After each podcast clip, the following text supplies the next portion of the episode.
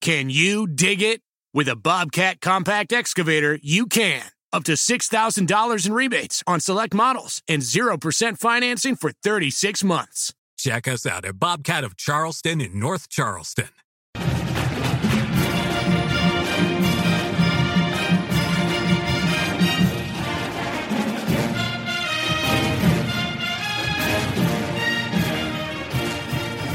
Hello, folks, and welcome to episode 62 of the Duke Basketball Report podcast. We are recording on Sunday, November 20th, and we had a big week of basketball, three games to recap. We will also recap a little bit, touch a little bit on recruiting, and also recap uh, a little bit about that football game that happened on Saturday. But first, Ugh. let me bring in my let me bring in my partner Scott. You already heard him, Jason Evans in Atlanta. What's up, man? Do we really have to talk about that football game? we're, we're, we're gonna we're gonna get into it. We, are gonna the good or the bad. We are with you. We, the good or the bad football team. Exactly. Uh, and over in Denver, or or are you in Denver, uh, Sam Klein?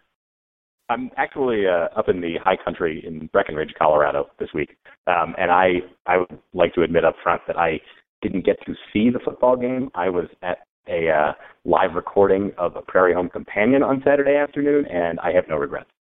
You're lucky. Yeah, well, that you probably did a lot better than than we did, but uh, we'll get into that in a little bit. First off, uh, like I said, it was a big week for Duke basketball. We had three games. We're going to unpack the first one first, and then we'll get into the Basketball Hall of Fame tip-off uh, after that. First off, on Tuesday, uh, Duke basketball went up to Madison Square Garden uh, for the Champions Classic, and in a heartbreaker with about, I guess, three seconds left, uh, lost to Kansas 77-75 on a Frank Mason III jumper. Uh, I'll start with you, Jason. Give me your thoughts on that game uh, and what you saw and, and what happened. Well, I thought it was a, a, frustrating game early on because, and tell me if you guys disagree. I, I had this sense in the first seven to ten minutes that Duke really had a chance to run away and hide a little bit, and and we didn't.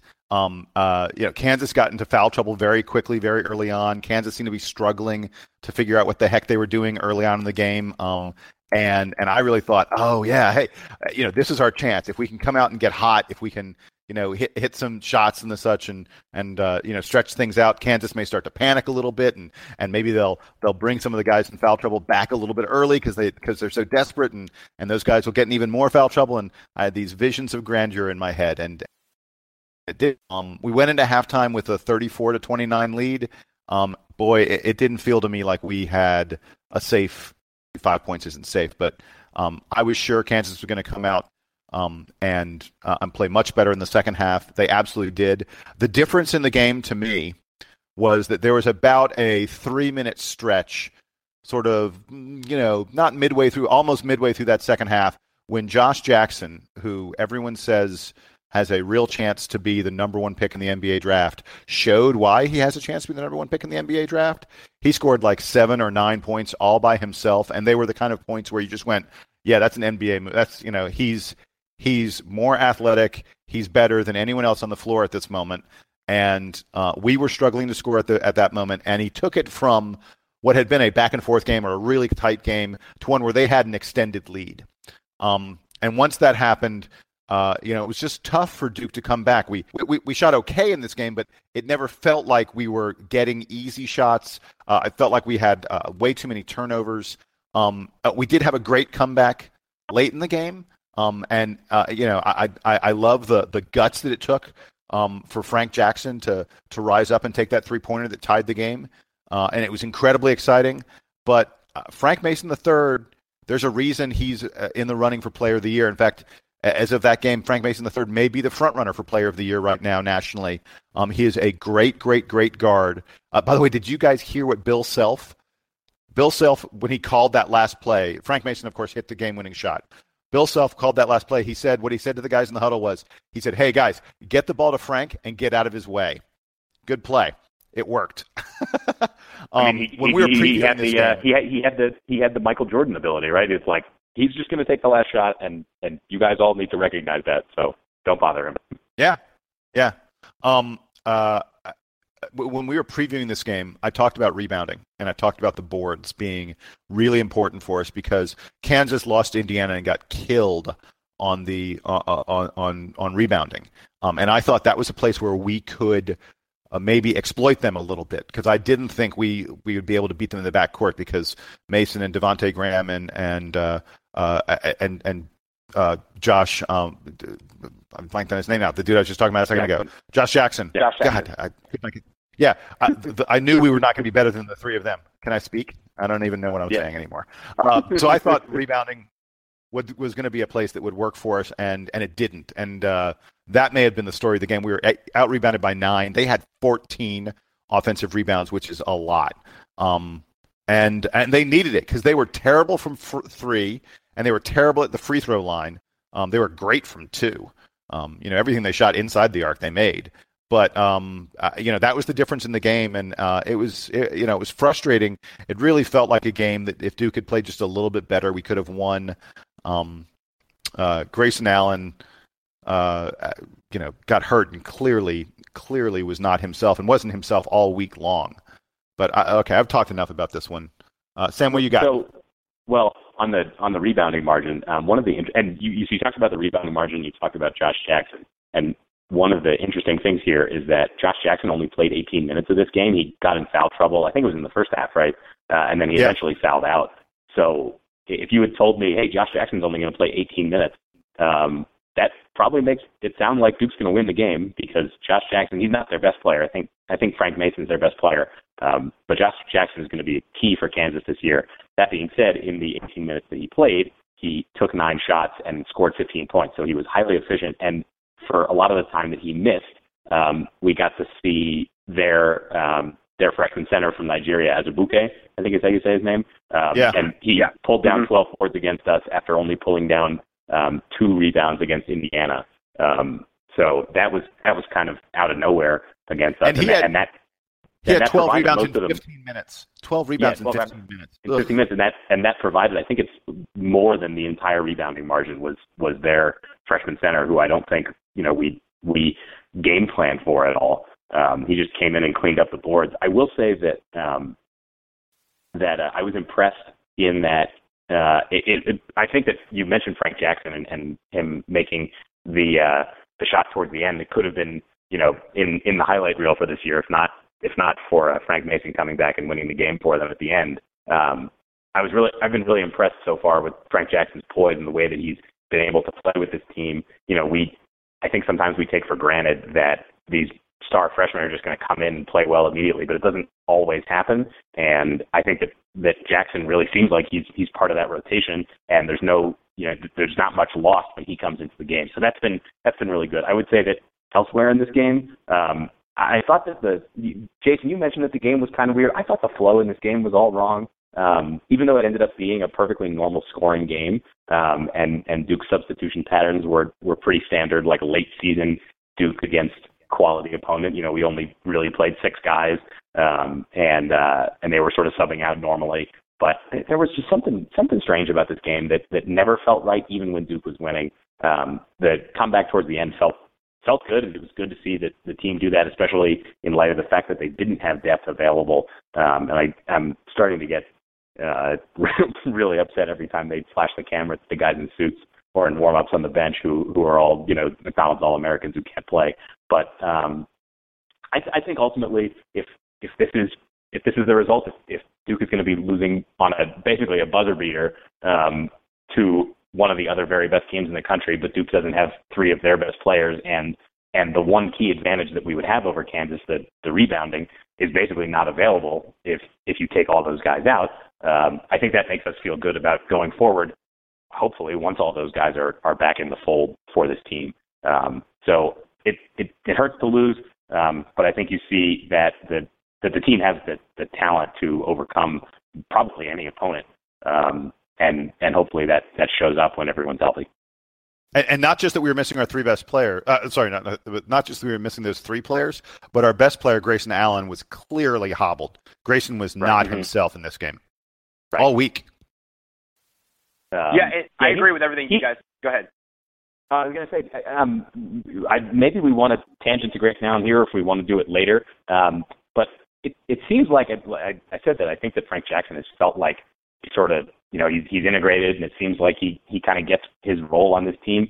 do you feel like so far in this season that Grayson Allen's kind of been forcing the issue on a on a shooting and um, just the way that he plays offense? It, it feels maybe you guys disagree with me, but it feels like he might be he might be pressing, he might be trying too hard to live up to being you know an All American preseason Player of the Year, all that kind of stuff.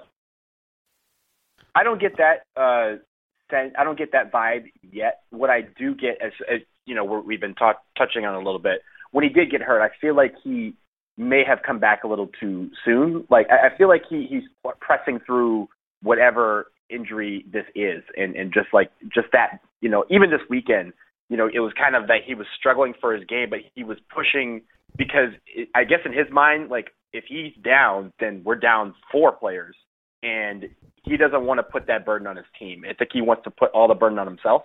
Um, so I think that is kind of what I'm seeing, but it's not. I don't get the sense of the pressure of uh, the preseason Player of the Year accolades uh, getting and to maybe, him. I think it's more maybe the, it's not the maybe it's not a, part. Yeah, and and and I I should have said I don't really think it's that it, it's the pressure. I think that that might be contributing to it. Um, but just the, and and it, it may also just be that he knows that you know more of the scoring is on his back when when those when those freshmen are out. Um, that he feels like he's he's got a lot. He's got to do a lot, even though you know Luke Kennard has seemed has seemed to be a really great scorer so far this year. You know, um, Coach K said in the post-game con- news conference today, and I know we haven't gotten to the Penn State and the Rhode Island games yet, but um, uh, we're jumping all over the place. What the hell? Uh, uh, he said that Grayson Allen was only 50% of what he could be, 50% of his normal self um, after he got hurt against Kansas. Uh, my bet would be that he was like 30% of his normal self for the rest of that Kansas game, and he's slowly getting back up to being 50% of his yeah. normal self. But by the way, um, and, and we're not previewing games yet, but just put this bug in your ear. Just think about this. I, I won't be even remotely surprised if Grayson Allen sits or plays very, very, very limited minutes against William and Mary and Appalachian State, our next two opponents, to give himself a chance to really heal um, and get better uh, and get these nagging injuries, these nagging early season injuries um, past himself, both uh, you know hurting his uh, his leg against Kansas, and then um, he like got like a turf toe kind of thing. He sort of stubbed his toe against Penn State. Um, you know, so uh, I I think we may not see much of Grayson Allen for the next week, and I'm fine with that. Uh, yeah, we will be short staffed, but um, I'm fine with that. These guys need to get better. These guys need to get better because this Duke team can be freaking scary good. I mean, they hung as as we said, they played six guys against Kansas, and and three of the guys that should have been playing in this game are all McDonald's All Americans, and they and it was pretty much a back and forth game. I mean, Duke went up early, and then Kansas went up late, but you know, it was basically toe for toe for 40 minutes. Yeah, I agree. And, and I guess to wrap up the Kansas portion of it, I, I agree with you guys when you say that the uh, the flow of the game didn't really feel right. Like there was a lot of fouls being called on, on both sides, like just a lot of fouls, a lot of people in foul trouble, and I don't think that the uh, uh, the flow of the game was ever fluid enough because uh, you know a lot of these players were playing uh, with that foul trouble in mind. So uh, I, I think that is uh, that was an issue, but also uh, I think that um, the pressure's off. You know, there's there's part of there's part of it in the sense of we lost to a really great team in in Kansas. We didn't have all our players. Um, I think that game was was ours if we if we're at full strength. Um, but the fact that we uh, ended up just two points short on a buzzer beater, if that's what's going to take to beat us, then you know I think the future, uh, you know, this team is is still really really great. Um, I think we have a chance to be an exceptional team, and uh, I don't think now we have to play with the pressure that uh, Kentucky fans were trying to put on their team a couple years ago uh, that ended short, and we ended up winning it all. Uh, so I, I think you know we can focus on you know getting everybody back healthy, getting Grayson healthy, uh, in this next week. Hopefully, just working out the kinks. Uh, you know, I think the chemistry's there. I think all the tools are there, um, and there's really not much to work on other than a few nitpicky things. Um, so I, I I'm I'm cool with where we're at right now. Uh, especially with that being an early loss against a good team, I'm okay with that.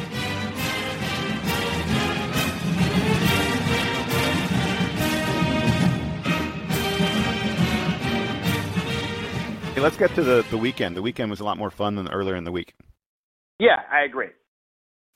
So let's uh, move forward. Uh, we had the Basketball Hall of Fame tip-off uh, at Mohegan Sun Arena uh, in Connecticut. Uh, we had two games on Saturday and, t- and today. Uh, yesterday we beat Penn State 78-68, and today, earlier today, we beat Rhode Island 75 to 65 uh, to win the whole thing. Um, if you recall, the games we had the first couple games of the year against Marist and Grand Canyon technically are part of this tournament um, that we had in in uh, Connecticut. Uh, I'll start with you, Sam. Give me your thoughts on the on the two games. Uh, first of all, really impressed with Amile Jefferson this weekend. Seemed like he uh, was in control for for both games. Um, and and Penn State's not a great opponent. Rhode Island is a is a very talented team. They they've got they've got a a lot of leadership, um, like older guys who who produce for them and, and play most of the game. Um, Terrell, the their point guard, and then um, and then uh, who's the big guy who made all the block shots, Hassan Martin. Um, those guys, yeah. uh, those those guys were actually, really good for Rhode Island. Go ahead. Actually, Sorry, Garrett Garrett is the point guard. Uh, Terrell and EC That's Matthews right. are their two wings, and those guys, right. Terrell and Matthews, are really, really good. And Martin had a great. Martin had seven blocks. He had a great game against us. Uh, that yeah. Terrell guy, uh, just really quick, I thought that Terrell guy was um, was fabulous. He he looks like a future pro. He's really athletic. Jared I, Terrell. I, I, I should apologize. I should apologize for labeling him the point guard. I'm I'm used to watching this Duke team that doesn't really have a point guard, so I just assume that if you're the best guard on the team, you're the point guard. So, um, but but yeah, Martin, I think I think was the was the real standout with all the blocks. Um, I think they said that he's he's likely going to end up um, as the as the school's all-time block leader, and you can you can see why. I mean, he gets he gets on top of dudes um, anytime they're near the paint, and I think he I think he blocked seven of our shots. But um, but Duke kept Rhode but, Island. By the way, you know, really quick, you know what's unreal about him? Sorry, I'm jumping in so much. Just you yeah. say something and it makes me think. He's only six seven. Hassan Martin is only six seven. He has incredible is, timing. His timing is it, so fabulous. Shot blocking is a is a skill as much as you know it relies on the on the physical. You know, like you, you have to be you usually have to be pretty big to do it. Um, but some guys just get right as you said they get the timing they and they're able to control themselves so that they can they can put the arm out and they can body body the shooter up without fouling him.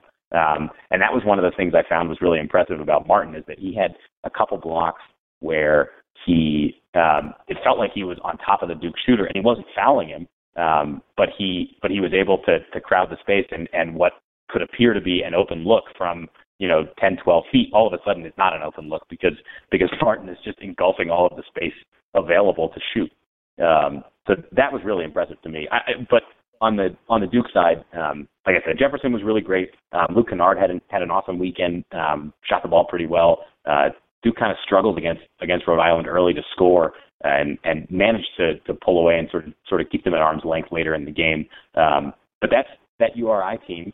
You know, that's that's the kind of team that you can see in like the second or third round of the tournament. And um, you know, they've got, as I said, they're it's a they're, they're an A-Sun or not A-Sun, they're an A10 team that has some experienced players that have that have been there before, um, and and Duke managed again to, to sort of sort of hold them back.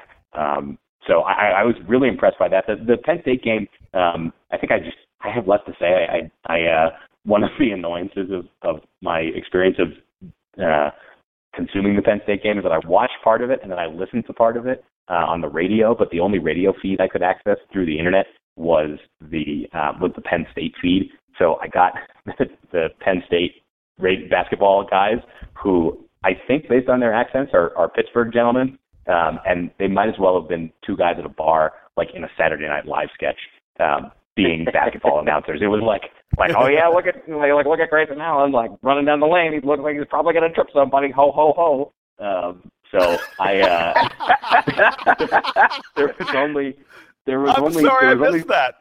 I, I wish I'd listened to that. That sounds awesome. no, it was it was awful. It, it was it was funny. It was funny to me, like briefly, and after a while, I was like, "Oh no, this is their entire shtick. Like this is this is nothing like listening to Bob Harris." Um, I it, almost uh, it want to me... ask you to. I almost want to ask you to speak in that accent for the rest of this podcast. no, I can't. I, I I can't do the I can't do the Yinzer accent that well. Um, if I if I could, I'd be I'd be happy to. Um, but yeah, they, they it was oh, it, like I said briefly, it was fine. But for I think I heard like probably like real time, probably 20 or 25 minutes of the game um, in in their voices. And uh, I texted one of my buddies who who went to Penn State, and I was like, I, I don't know if you pay attention to your basketball program or have ever heard these guys, but they are horrible. Um, it's, it's a it's a novelty act. It's not a uh, it, it it doesn't. I mean, maybe it's just just because I'm not used to hearing that accent very often, but it doesn't sound professional at all to me. Like in my mind, you know, if I'm going to hear basketball on the radio, it has to be sort of that drippy Southern accent. Um, because that's because that's what I because that's what Bob Harris has, and that's what I imagine to be the voice of basketball on the radio. So, um, I think I think I've I've gone on long enough. Jason, what did you think about Penn State and Rhode Island? Well, uh, let me start with Penn State. Can Donald? Can I ask how horrifying? I'll ask both of you guys. How horrifying was it?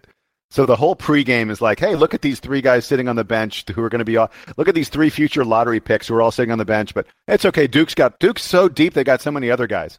And then like five minutes into the game, um, uh, Grayson Allen gets hurt and goes to the locker room, and And, and like Jeter gets literally. hurt? I'm sorry. Right? Yeah, and then a, a minute later, Chase Jeter gets hurt in this big, literally carried to the locker room. I was like, uh, "Oh my god!" Are, do, you know, are, is Brennan Besser going to be like on the floor by the end of this game? This is crazy. I was, yeah, that I was, was- I mean, awful. Jeter went down. He only ended up playing six minutes in the game. Um, and yeah, and you know, and, and he and he started for some reason. Um, uh, and he and I guess he started again against uh, no, he didn't. He didn't uh, start Rhode today. Or no, he he, didn't came, start did he come No, off no, the bench? no. He came off the bench. Um, Yeah. But uh, But I thought I- like it was realistic ahead. that we were not going to have Jeter or Allen. It was going to be Jefferson, Kennard, Jones, DeLaurier, and Jackson. I mean, like, it was like, oh my god. I mean, it's I was basically, in. I was in. it's basically last year's team, right? I mean, you you take Ingram out and you replace him with Frank Jackson, and it's basically all the same dudes. So, um, well, and, and like no, you know, and, and and no Plumlee in the middle. right, and without Plumlee, Um, Yeah. I mean, maybe maybe Jeter's able to, to like Jeter was basically a non-factor last year, right? Um, maybe he on his very best day he could have an average Marshall Plumlee day from from last year, but he hasn't he hasn't come close to that yet this year. So um, Yeah. so far Duke is Duke is less deep than they were, and and you know as we've said, DeLaurier is going to end up being a a, a a fine player for Duke at some point, but he's not yet this year. So pretty much this year we're running out the same team, um, you know, minus a little bit, and uh, and that's kind of scary. Yeah. Uh, so, I, I mean, the Penn State game uh, to me was a story of Amile Jefferson. Um, he was he was as close to dominant as you'll ever see him be. I thought. Um, really, you know, obviously the stats: 16 points, 15, 15 rebounds. Like that's great. That's a that's a big number. Uh, he had almost half of Duke. Duke had 38 rebounds. He had 15 of them. That's a huge number, and he had four block shots. And and I just think uh, he captains our defense. You know, we talked about this last year on the podcast when he went down and we were missing him. Um, you know, throughout the rest of that season, that that he's the guy in the back of the defense communicating and telling everyone else what to do. And uh, and God, he is so so good at that. Um, and and Duke Duke is just it's easy to to pay attention to offensive stats and the offensive end of the floor, but but shockingly, uh, you know, I'm gonna throw out a statistic that'll really surprise you. Fifty percent of the game is played at the other end of the floor. Fifty percent of the game is defense. So uh, Do you have do you do you have a reference for that for that stat? I do, I do. Uh, yeah, uh, it, it's called the rules of basketball. Um, Oh, weird. Okay. That's, Uh, that's a good reference. Yeah, but uh, I, I mean, defense is really, really important, and uh, Amile Jefferson makes our defense go. And I thought he was great against Penn State. He was really great against Rhode Island again. Um, he had he had an incredible weekend. Uh, you know, as as good a, a pair of back to back games as as you'll ever see from him. Um, it was it was really clear uh, in both games that Grayson Allen wasn't himself, um, and, and that's fine. Uh, you know, Grayson, like we said, is is fighting to to do the best he can. Um, uh, you know, against Penn State, for him to get eight rebounds, for him to lead the team with four assists, uh, when when uh, you know we couldn't do other stuff. Um, uh, you know, huge huge props to him. You know, on the weekend, Grayson was one for eleven from three. Uh, I mean, he's a way better shooter than that. He's a way better shooter than that. Um, against Rhode Island, Sam, I like that you described them as the kind of team that you would face in the second, third round of the NCAA. They're they are a Sweet 16 kind of opponent. Um, everyone in a Blue Devil uniform not named Luke Kennard was two of 16 from three. Uh, we we did not shoot well. Um, but uh, uh, it, somehow against a team that's a Sweet 16 kind of team, and I think the somehow is because we played really good defense. Um, uh, we had a double-digit lead for basically that entire game. We weren't we weren't threatened at all in that game, uh, which is just really shocking. And here are words that you'll never hear me say. Dick Vitale said something really interesting. I no, can't believe I just said that. No, yes, he didn't. well, not really interesting. He he said something moderately, moderately a little tiny bit intelligent. He said the notion, the idea that you're going to add three future lottery picks to this current Duke team is terrifying for the rest of college basketball. Um, and and he's he's right. It is, you know, you don't want to sit here and talk about the guys who didn't play too much because we're rolling out there with guys who are playing and they're playing great for us.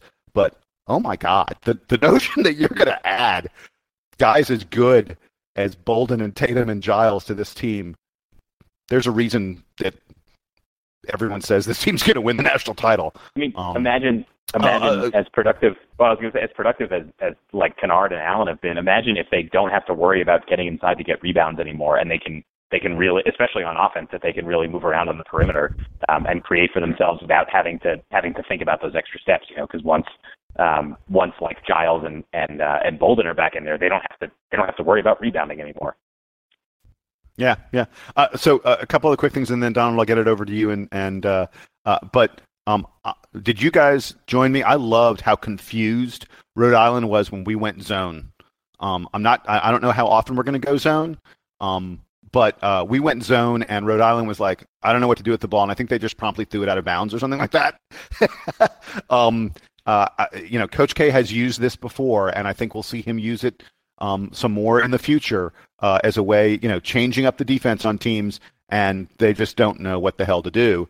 Um, and then the last thing is, I want to do a quick shout out to Flying Dutch Devil on the boards, um, who had a great comment that I want to quote um, in the Rhode Island postgame thread. He said, and I quote, If you were to tell me that Duke won two games this weekend against very solid competition and Grayson Allen was the fifth leading scorer in each game, I would have laughed in your face. He's right. Uh, the notion that we did what we did this weekend with Grayson clearly hurt and not able to score the way he usually scores um, is is a real testament to the rest of the guys in this team. We're playing like seniors. We're playing like experienced players, which is what we're putting out there on the floor. Um, and and I love it. Uh, and they're really playing great ball. Donald. Yeah, I, I agree with everything you guys said. Um, the first thing I want to comment on, I, I thought Amile Jefferson had a tremendous weekend. Like Sam said, he kind of was out there playing with the mentality of this is going to be my weekend and everybody get out of my way. And he, he you know, had 15 boards in both games in, you know, 17 and 16 points uh, in the respective games. And he overshadowed what I thought was an incredible weekend by Luke Kennard uh, an incredible week by Luke Kennard. Um, you know, if you look at the three games, he played very, very well. And he got his shots off. He had open looks. He was able to create a couple of looks um, that that uh, or, or salvage uh, a couple of layups and points out of some tricky situations. Uh, and I thought he played really well. So I wanted to give him a shout out, um, especially because I thought uh, his scoring in the absence of Grayson Allen um, is really what helped this team be calm um, and, and you know that with Amile Jefferson, Matt Jones, I thought played very well in the second half against Rhode Island. Uh, just just as poise, like I, he didn't have to you know light up the stat sheet. He had 13 points. He hit a couple of threes. Uh, he hit a couple free throws when we needed it. He got a couple rebounds, but he didn't do anything flashy. He was just himself. Um, he played within himself, and I think that is what this team needs going forward. I think these guys uh, now need to just go ahead and, and, and say, this is my game. This is how we're going to do it. So when these three guys, uh, the three freshmen, do make their debut, everyone knows what their role is going to be, and I think that's starting to show a little bit earlier um, than we had last year when we were kind of figuring out the roles on this team, especially with it being down to like six, seven players at times. Um, everybody here knows their role, and I think they're doing it well. It's just that we need to get healthy. Um, Grayson, uh, I thought he played the entire weekend. Um, you know, basically banged up, and and we need to get him back healthy. Chase Jeter the same way. Um, I'm glad they stuck it out. I think they did well in playing. I mean, Grayson Allen played 39 minutes today um, after getting hurt the day before. So uh, I heard again the day before. So uh, That's I think crazy. that shows. That shows, I mean, that just shows how tough how tough this kid is. Like everyone talked about last year about how he was a prima donna and like how he was he was the bad boy of college basketball. But this man takes all the shots from people, and he got back up after being injured the day before on less than 24 hours rest. Came back and played 39 minutes. Name a name a guy in college basketball is going to do that. Like that's incredible. I, I you got to give him props for that. Even if it's and the stat sheet doesn't show that he had a good game, I think he had a tremendous game just by being on the court. Well, and through those first five games, um, he's not quite the leading scorer on the team yet, but he's right there with Kennard and Jackson. Um, and and that's you know playing through, as you point out, playing through a, a couple of injuries and um, and and not not looking like his best. Um, so we haven't seen yet this year uh, the the Grayson Allen that we know is is hiding just underneath of, of whatever those injuries are. Yeah, Allen's only hitting 26% of his three pointers. Um, and and you're correct to point out, Sam, that he's not quite the leading scorer. But if he hit one more one one three pointer, one more three pointer, if rather than 20 hitting 26%, he was hitting like 28% of his three pointers, um, he would be the leading scorer on the team. And and we know he's going to, um, you know, he's going to have games where he just takes over offensively uh, once he gets 100% there. Hey, I want to talk about Luke Kennard for a moment because Jeff Goodman at. ESPN, Jeff Goodman wrote Please an do. article um, uh, that, and and in the article he reminds us that at this time last year, through the first five games of his career, Luke Kennard was just two of 17 from three point range, just two of 17. Um, and remember how much he struggled with his shot the first half of last season, and then he's just started coming on strong. And uh, it, you know those struggles seem like such a distant memory at this point because he's hitting almost half his three pointers so far this year um, and playing great, great ball. Uh, but one of the other things that Goodman pointed out that I think is really interesting coming into this season during the preseason when uh, when when Tatum was was still healthy, uh, Duke's starting backcourt, Duke's starting lineup uh, did not include Luke Kennard. It was going to be Grayson Allen, Matt Jones, and Jayson Tatum in the backcourt with uh, with Bolden and Jefferson up front, and, and Kennard was going to sort of battle with Frank Jackson to be the the first guy off the bench. They were going to come in off the bench. Well, so the injury to Jayson Tatum has really given Luke Kennard a chance to become a star, and uh, it's hard to imagine. Um, you know, I, I'm not saying he's going to be the starter once Tatum comes back, because Tatum is a truly, truly special talent. But um, I think Luke Kennard's going to get plenty of minutes, plenty of time, um, uh, even once the, those vaunted freshmen are, are, are available and in the lineup. And, and again, I go back to what I've said a couple times already. Um, the idea that the idea that we're adding three really, really good players to to what we already have. Um, the the notion that rather than having to play 38, 39, 40 minutes, um, the guys who are out battling out there right now are going to be able to play comfortably 32 or 33 or maybe even a little bit less because we're just going to come at people in waves. You know, Look, goodness gracious. Can I Goodness can I gracious. can I pose a, can I can I pose a question to you along along your discussion about Luke Kennard? Um, so far this season, um, Kennard's averaging 35 minutes a game. Allen's averaging 33, and Matt Jones is averaging 35. When let's say when everybody's healthy, particularly Tatum, because he because he overlaps with those guys on you know on on where they're going to be standing on the court and and what their jobs are. Um, how much of each of those guys' minutes do you think is going to get eaten into? Because I think before the season, you might have said, you know, like you said, Kennard is going to be battling with Jackson um, to be the guy off the bench.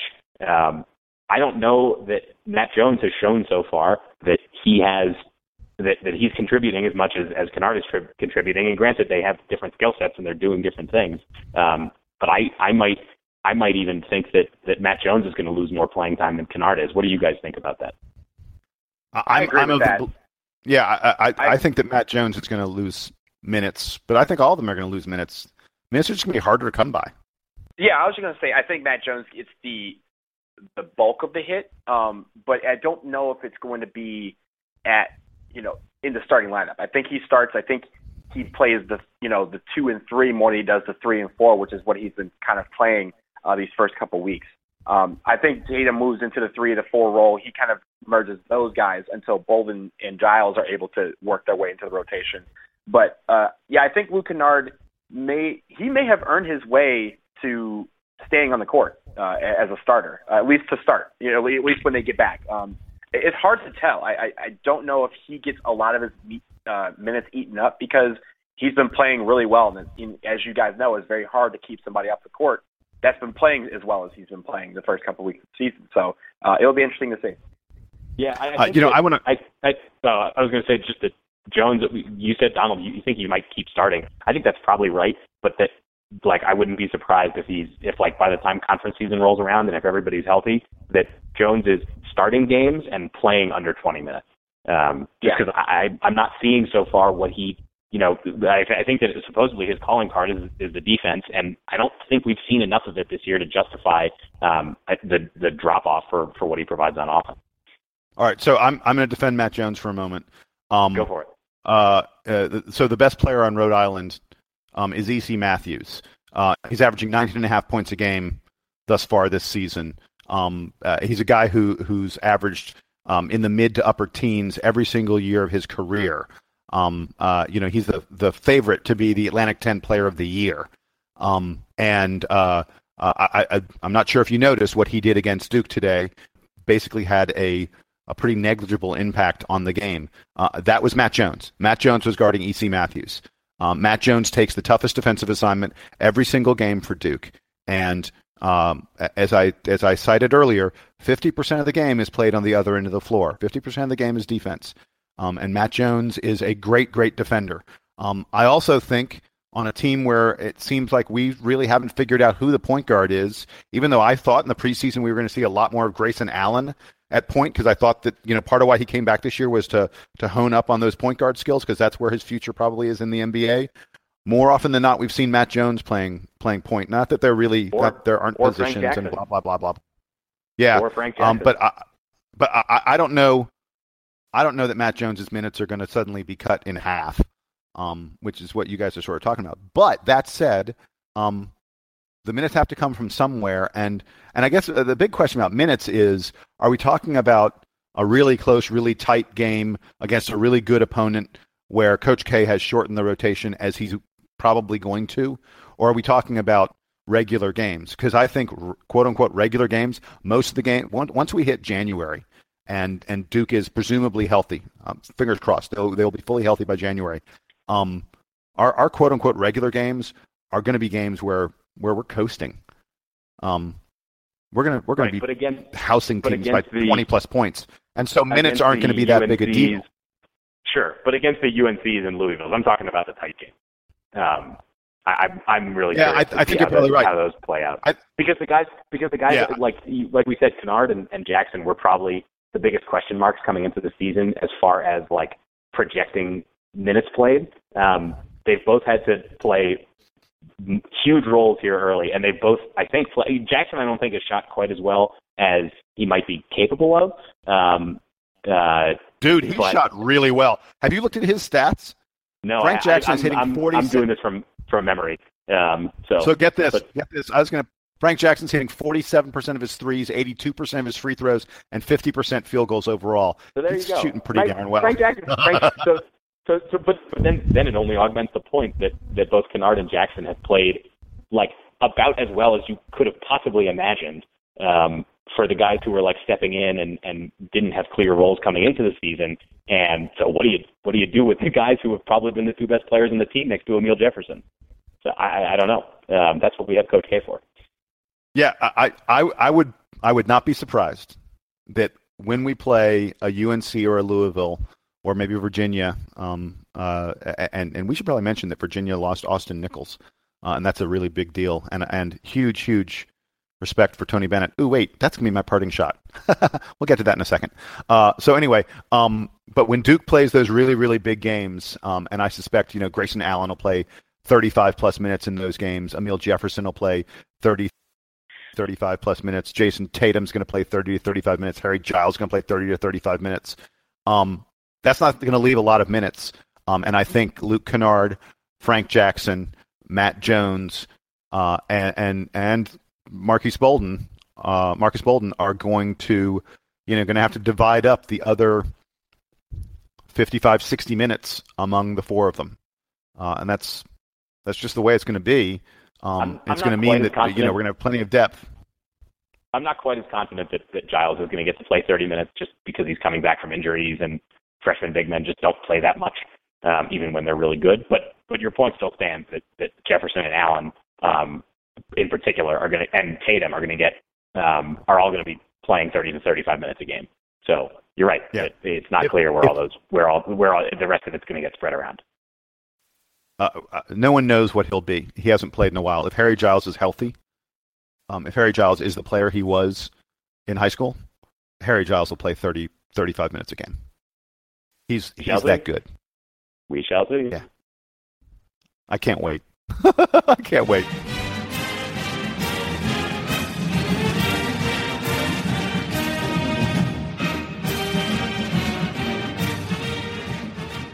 Let's get into recruiting. And as you guys know, last week, Gary Trent Jr.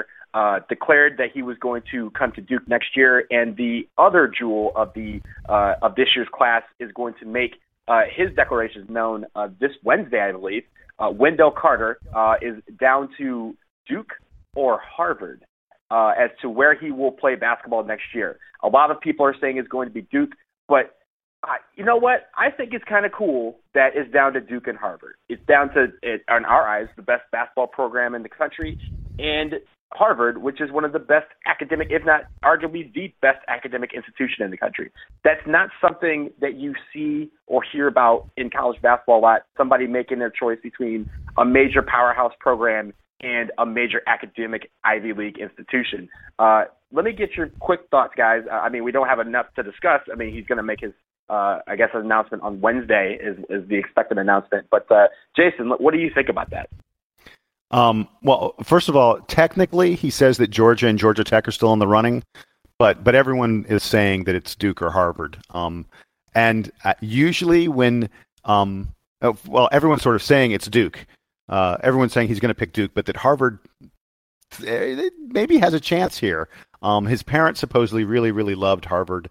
Um, uh, and and believe in what's going on at the program. I should mention, by the way, that uh, Wendell plays at Pace Academy, which is like two miles from my house. I know a lot of kids that go there. In fact, one of Wendell's teammates um, is uh, one of my son's best friends, uh, and, and we go. You know, I've, I've seen Wendell play a few times, um, uh, and and he's he's a very sweet kid. He's a he's he's a great great player.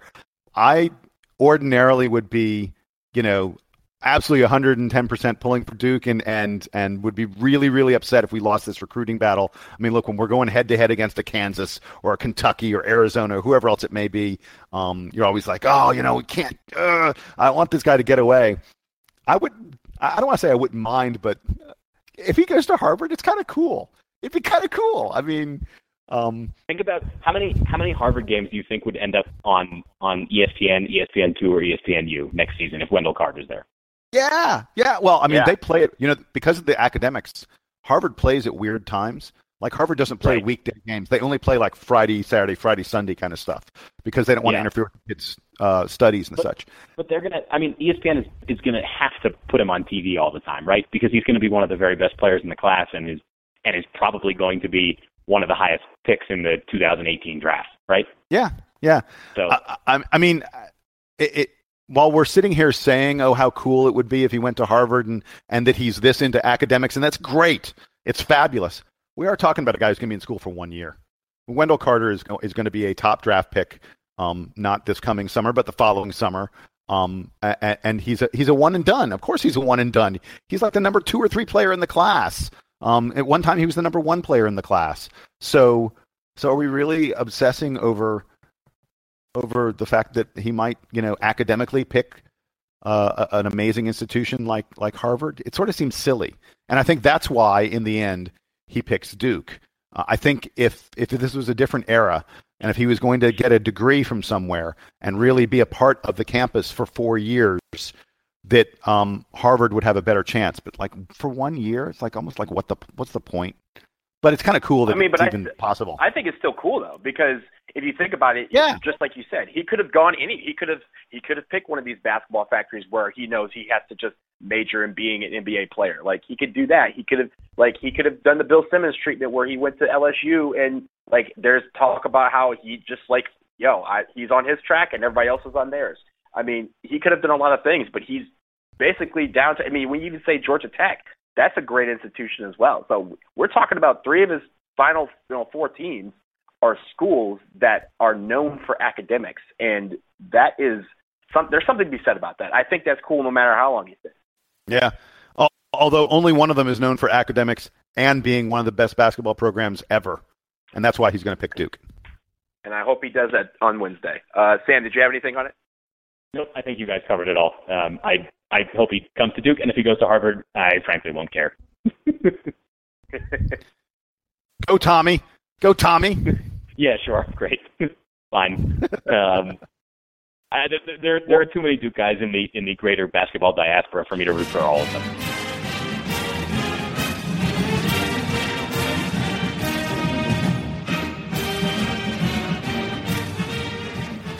Well, I guess we should probably talk about that other game that happened yesterday uh, on the on the gridiron.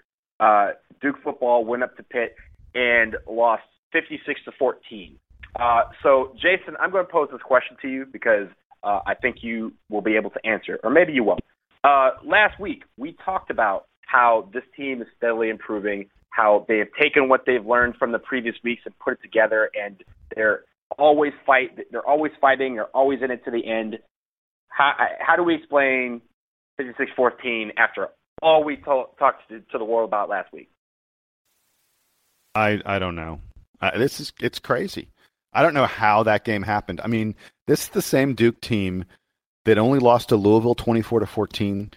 They they they were close to I mean, Virginia Tech, who's a top 20 team, 24 to 21. They just beat top 25 team UNC 28-27 and then 56 to 17. Ooh.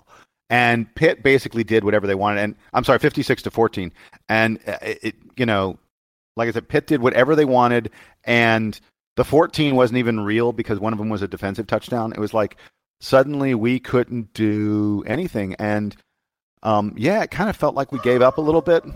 Um, did you just hear Cameron? Cameron's barking in the Cameron, background. He, Cameron, he didn't like Cameron it either. Yeah, Cameron didn't like it either. I mean, um, it, it, it, it, it felt like Pitt was able to do whatever they wanted all game long.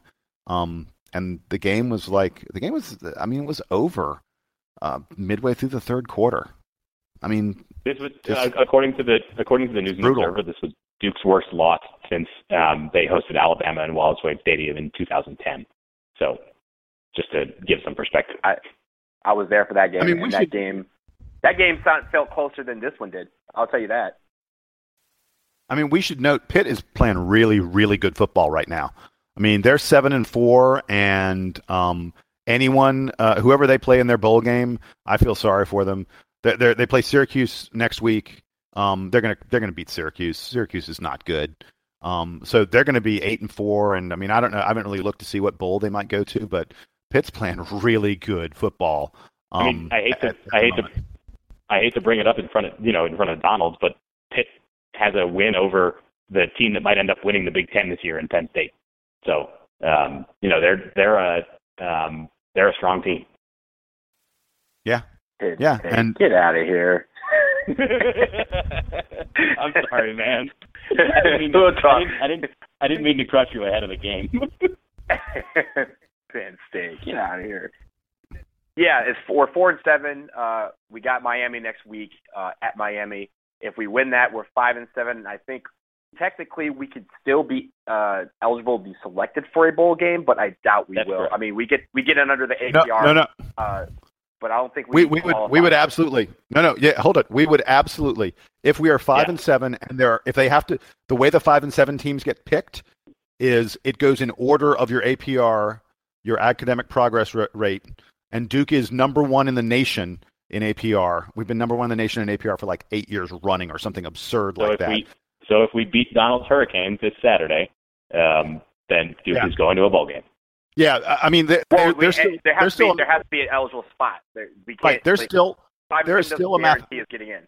there's still a mathematical scenario where we wouldn't, but it it, it would take I I think something like 13 or 14 five win teams all winning their games this coming week, um, Right. which is pretty. That's pretty and I unlikely. Think a, a, few of them, I think, play each other, so that's not going to happen. Yeah, I mean uh, the, the the estimates at this point are that they're probably going to be maybe two, maybe three, um, five and seven teams that that qualify for bowls. Now, I'll put the question to you guys. There there are there are teams out there that that go five and seven, qualify for a bowl, and then say, no, we five and seven, we just can't do it, and and elect not to play. Um, I don't think. I Coach Cut has said Coach, many times. Coach Cut that, loved the uh, he loved the extra practice time. He'll yeah, that extra practice is, is and, pretty darn useful. And honestly, our you know, where our programs at, we're not in the we're not the Michigan's, Alabama's, Ohio State's of the world where we can turn down these bowl games because they're beneath us or anything like that. Any bowl game to us is a great bowl game. It's ch- like you guys said, it's a chance for extra practice, a chance for you know extra reps, um, and to get a head start on next year. I don't care where it is. That if, if it's a bowl game, we'll I think we'll most likely take it, and I think we should. Well, and and and if they do make it, it's not like the team isn't aware that they that they made it in on on the fact you know on the academic progress. So it's it's an opportunity to stress to the guys that hey, you know the the academics are still important here. That that's what got us here, and also that um, you know on the field you guys didn't entirely deserve it. So you know work your butts off, and and next year you'll you'll earn it again for real. Um, yeah, I, I like it's it. perfect motivator. I like it. So yeah, we'll see what happens against now, Miami. Obviously, yeah, I was gonna say what comes first is Miami, and that's not going to be easy. Um, uh, this Miami team, by the way, beat Pitt a few weeks ago. Right, In fact, they, beat UNC. They, beat the they beat the snot out of Pitt. They beat Pitt fifty-one to twenty-eight. So, but they lost to UNC, and they got killed by. Virginia Tech, and they lost to Notre Dame. So Welcome, you can't welcome make to the none of this Coastal makes sense. welcome to the Coastal Division. It's been like this for years.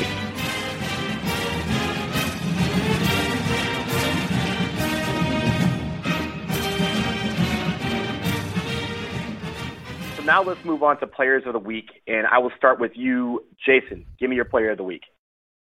Well, I hope that someone takes Amile Jefferson, but I'm taking Luke Kennard. Um, uh, huge, huge week for Luke Kennard when with his backcourt running mate Grayson Allen really struggling. Um, uh, you know, hurt, banged up, and, and not able to produce, especially from the perimeter the way he he ordinarily does. Kennard gets 22 points against Kansas. He then against Penn State comes out and and only gets 15 points. Oh, that's that was his worst game. And then against Rhode Island, um, he there are times during the second half where he absolutely took over the game. He scores 24 points against Rhode Island. He shot great from deep. Um, he was. Uh, it's so much fun to watch Luke Kennard because he's left-handed, but he's equally adept with his right or his left hand, and um, his ability to get close to the basket and then finish with either hand uh, is just sublime. Uh, it's gorgeous to watch. Um, Kennard, uh, Kennard was great this week. Um, and this Rhode Island game, 24 points on 8 of 11 shooting, 24 points on 11 shots. That's absurd. He also had seven rebounds. Um, it, it, he, he played a really, really great game. He played all 40 minutes because, you know, the entire team is on the bench injured.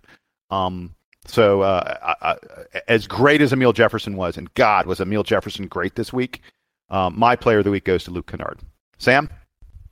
Uh, so if Donald had started with me, I would have said, uh, I'm about to take Amile Jefferson, and I really hope that somebody else takes Luke Kennard. So um, thank you, Jason, for thank you, Jason, for reading my mind. Um, Amile Jefferson didn't have a great game against Kansas, but uh, over the weekend at Mohegan Sun, uh, he went 18 for 28 against um, Penn State and Rhode Island, two teams. Rhode Island is a team that's definitely making the tournament. Penn State, you could certainly see them um, getting better and, and, and being good enough to, to challenge for a tournament spot. He also pulled down 15 rebounds against both of those teams, which I think we already highlighted. Um, just in general, looked like a looked like a force at both ends of the court. Um, made a, a few of those nifty Amile Jefferson moves to the basket where he's like at the free throw line and then all of a sudden he like fakes left and goes right and he and he lays it in easily. Um, played a lot of good defense against against both of those teams and I think just overall has been um, the consummate captain of this team. Um, you know, as the as as the senior leader, as the the graduate student among them. Um, Amile Jefferson seems to seems to have the pulse on everybody, and he and you you can see the way that he you know talks to all the different guys um, on the team and, and gets them all in the right places. So to him, I, I would have also um, so him and, and Luke Kennard both had great weeks. Um, Frank Jackson also had a great week, uh, and and as I pointed out, has really come on strong. Um, you know, the we we sometimes take for granted, as I said, that the freshmen, that the star freshmen are actually going to be stars early, and, and so far Frank Jackson has has lived up to uh, the billing that he had coming out of high school. Yeah, so if I, if I wasn't hosting this week, I would have said exactly what Jason said. Uh, that I hope somebody would take Amile Jefferson because I'm going with Luke Kennard as well. Um, I, I think that he is making the most of his opportunities and he's lighting up the uh, the scoreboard uh, in every single way, from three, inside, layups. Uh, he's doing it all, and I, I think that is uh, really good for for us going forward. I think it's going to be helpful to have a lot of scoring um, uh, a lot of scoring come from different places on different nights, and I think Luke Kennard has proven that on any given night he can drop 20 on you, um, and, and that's a good sign uh, for the rest of the rest of the season. But I think for this week, uh, it's hard. You know, as, as much as I think Amile had a great weekend in Connecticut, uh, I'm going to go with Luke Kennard for his play over the entire week, and uh, I I think that that would yeah I'm going to go with Luke Kennard. That's my man. By the way, I'm now two for two, two player of the week They've both been Luke Kennard. I, am I am the biggest Luke Kennard fan in the world. you you can have that title. Um, I'm, I'm sure he's I'm sure he's happy to have you on his in his camp.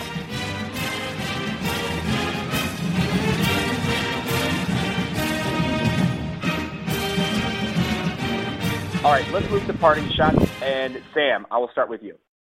Okay, so I uh, one of my friends, Jordan, who I'm actually staying with um, today up here in the mountains, uh, sent me this article uh, from the New York Post about Marshall Plumlee's uh, NBA debut. Did you guys see this?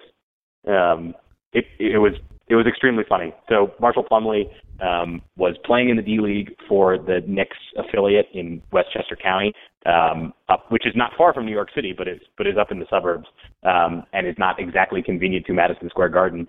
He found out on um, I think it was on uh, Saturday morning or Sunday morning that he was um, that he was going to have to make his NBA debut because Joakim Noah was hurt.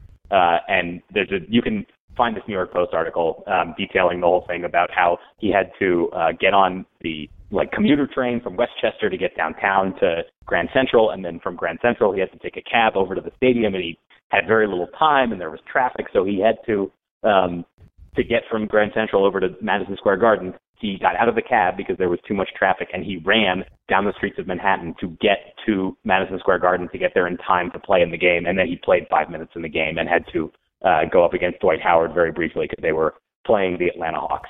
Um, so the, uh, the the money quote that I wanted to pull out of the article, um, he uh, at, at, after they explained all the all the mess that he had gone through to get there, he says uh, about his NBA debut. I don't think it could have gone smoother, except today. It could have gone smoother. Yo, I have made I have made that sprint from Grand Central to the Madison Square Garden area, Penn Plaza area to uh, catch a bus or catch a train. So I feel his pain, and the fact that he even played basketball after that, uh, that and Marshall, that's what yeah. Up. He said before the game started, and the coach said, "Do you need to warm up?" And he said, "I'm already warm. I ran here." That's pretty good. I don't know if I, I haven't been on the boards today. I don't know if this article got posted on the boards anywhere, but I'll I'll make sure to link it in uh, in our post about this podcast. That's incredible. Uh, Say, or Jason, your party chat. I alluded to this a little while ago. Um, uh, my parting shot is a tip of the cap to Tony Bennett of Virginia, um, the head coach of the Virginia Cavaliers, who, um, and we don't know all the details of exactly what happened or why, but uh, he dismissed um, Austin Nichols from his team. Um, Austin Nichols had played at Memphis, transferred to Virginia, is a big deal transfer. Austin Nichols got suspended earlier this season um, for the season opener for violating some team rules. And uh, whatever, and apparently he didn't learn his lesson because Tony Bennett said, "quote It's a privilege to be a part of this program and Austin has lost that privilege. We have standards for our student athletes, and when those standards are not met, there are consequences. And Austin Nichols now understands. I'm sorry. I was going to say that's a kid that Duke recruited when he was transferring, right? I mean, Coach K was yeah. wanted Austin Nichols to come to Duke when he left Memphis. That's true. Yeah. Yes. Yeah. Yes. That's that's true. And and I mean, Austin Nichols is a heck of a player. Um, uh, you know, a lot of people thought that he was going to be one of the top um, big men, top forwards in in the country this year. And uh, Tony Bennett said, "No, I, eh, you know, you you broke some rule, you did something wrong." Um, Seth Greenberg, who who is not someone that I, uh, I am I'm now going to quote from both Dick Vitale and Seth Greenberg in the same podcast. And and be careful if I go silent, it's because my, my body has turned to stone as a result of doing this. But Seth we, Greenberg, we might not invite you back. Yeah. Sorry, I have to I have to really prepare myself for this. Seth Greenberg said something intelligent. Oh God. Uh, Seth Greenberg said that typically when a kid gets in trouble, as Austin Nichols did earlier this year, that uh, when a coach lets him back on the team, that there's a contract, um, and that the coach says, "Here are the things you must do. Here are the thing, or the, here are the things you must not do." But but that the coaches typically spell things out very very clearly. And let's not forget, Seth Greenberg was a coach, and at Virginia Tech, he had more than a few kids that he suspended or or who got in trouble, so he knows a lot about this. Seth Greenberg said, um, you know, those contracts are uh, in the coaching fraternity, in the coaching world, are are, are sacred, and um, uh, th- they're a big deal. And he said it's clear Tony Bennett probably had a contract with Austin Nichols, and Austin Nichols violated it. And Seth said, when you do that, it's done. You're finished. So um, uh, my parting shot is uh, a tip of the hat to Tony Bennett because this isn't easy for him. Um, Virginia will not, will probably not be as good because they don't have Austin Nichols. Um, at least that would be the conventional wisdom. I should point out that today Virginia went out without Austin Nichols and played Yale. And and as Duke fans know, Yale's not a bad team. They're not great, but they're not bad. Um, uh, Virginia only beat Yale 62 to 38. 62 to 38. Um, Virginia is again an incredible defensive team. Um, they played St. Francis the other day. St. Francis scored 32 points against them. That's not in a half. That's in the whole game. They played UNC Greensboro. They scored 51 points. So, so far on the season, the most anyone scored against Virginia is 51 points. Teams are basically averaging 40 points a game against Virginia so far this season. Beware the Cavaliers. Donald? So, my parting shot is one about us. Uh, two years ago this week, uh, do you guys know what we did two years ago this week? You gave it away. You told We us are- beforehand. We talked on the phone for the first time. We talked on the phone for the first time and we recorded episode zero, not episode one. Episode one was, you know, the one that we started off and, and had up uh, after we, I guess, got official permission uh, to be the DBR podcast. But yeah, two years ago this week, uh, in 2014, Thanksgiving weekend, uh, we got on the phone for the first time and started doing this uh, venture project. And 62 episodes later, we're still here. So that's a tribute to uh, our fans out there, uh, you know, the three dozen of you who tune in uh, every single time we post something, uh, but also to to us, the the fact that two years later we haven't uh, killed each other uh, over the phone um, with with some of these things. But uh, to you guys uh, and to everybody out there, thank you for keeping us on for two years. Uh, it's been a fun project, and uh, we it's good we've had some great basketball and great football to talk about uh, over the, over these two years, and uh, we have no intentions of stopping people. So uh, hopefully you like our voices. Uh, you clearly do because you've let us go on for this long.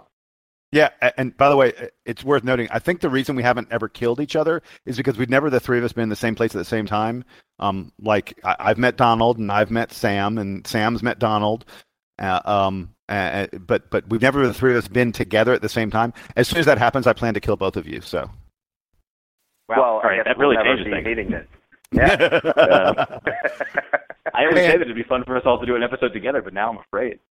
yeah. Hey, hey, and Donald, um, because you said thanks to the fans, I wanted to point out we're coming up to Thanksgiving, um, and I wanted to thank yeah everyone for listening. I want to thank the DBR for letting us use their name. Absolutely. Yeah. And and my last thanks as we come into Thanksgiving is I want to thank my wife and sons for tolerating this. They roll their eyes at me every week when I go, "Oh, I've got to do a podcast." They're like, "Are you really wasting your time with that?" And I try to explain to them that we have literally dozens of people listening. Actually, we joke about that. That the listener numbers are kind of scary. the number of Yeah. people who, No, they really who are. listen to the it's I mean, it's like thousands of people, which is kind of crazy. But um, I want to thank my family for tolerating the uh, the preparation, the recording, and the editing that goes into each and every one of these. And I want to thank both of you for being my partners in crime. Thanks, guys. I, I would I would add to that that I would like to thank my roommate who often is around when I when I record, and he sometimes sits and listens to me, even though he's not a Duke fan, because he's fascinated by what we're doing. Um, and then also thank and then also thank my friend Jordan, who's uh, who's hosting me for the podcast tonight. Um, he's he's doing a great job. So I guess that's going to do it for this episode of the DBR podcast. Like you guys said, uh, happy Thanksgiving. Uh, we're going to take next week off to be with our families. I know you guys are going to do the same, and really, you're probably not going to be uh, expecting to hear from us uh, for a couple weeks. We'll come back probably after the Michigan State game, so we can all uh, stuff ourselves full of uh, Thanksgiving uh, deliciousness uh, food and watch all the all the games are going to be on. So for that, for Sam, for Jason, I'm Donald. Uh, check us out on the DBR forums, and Duke Band, take us home.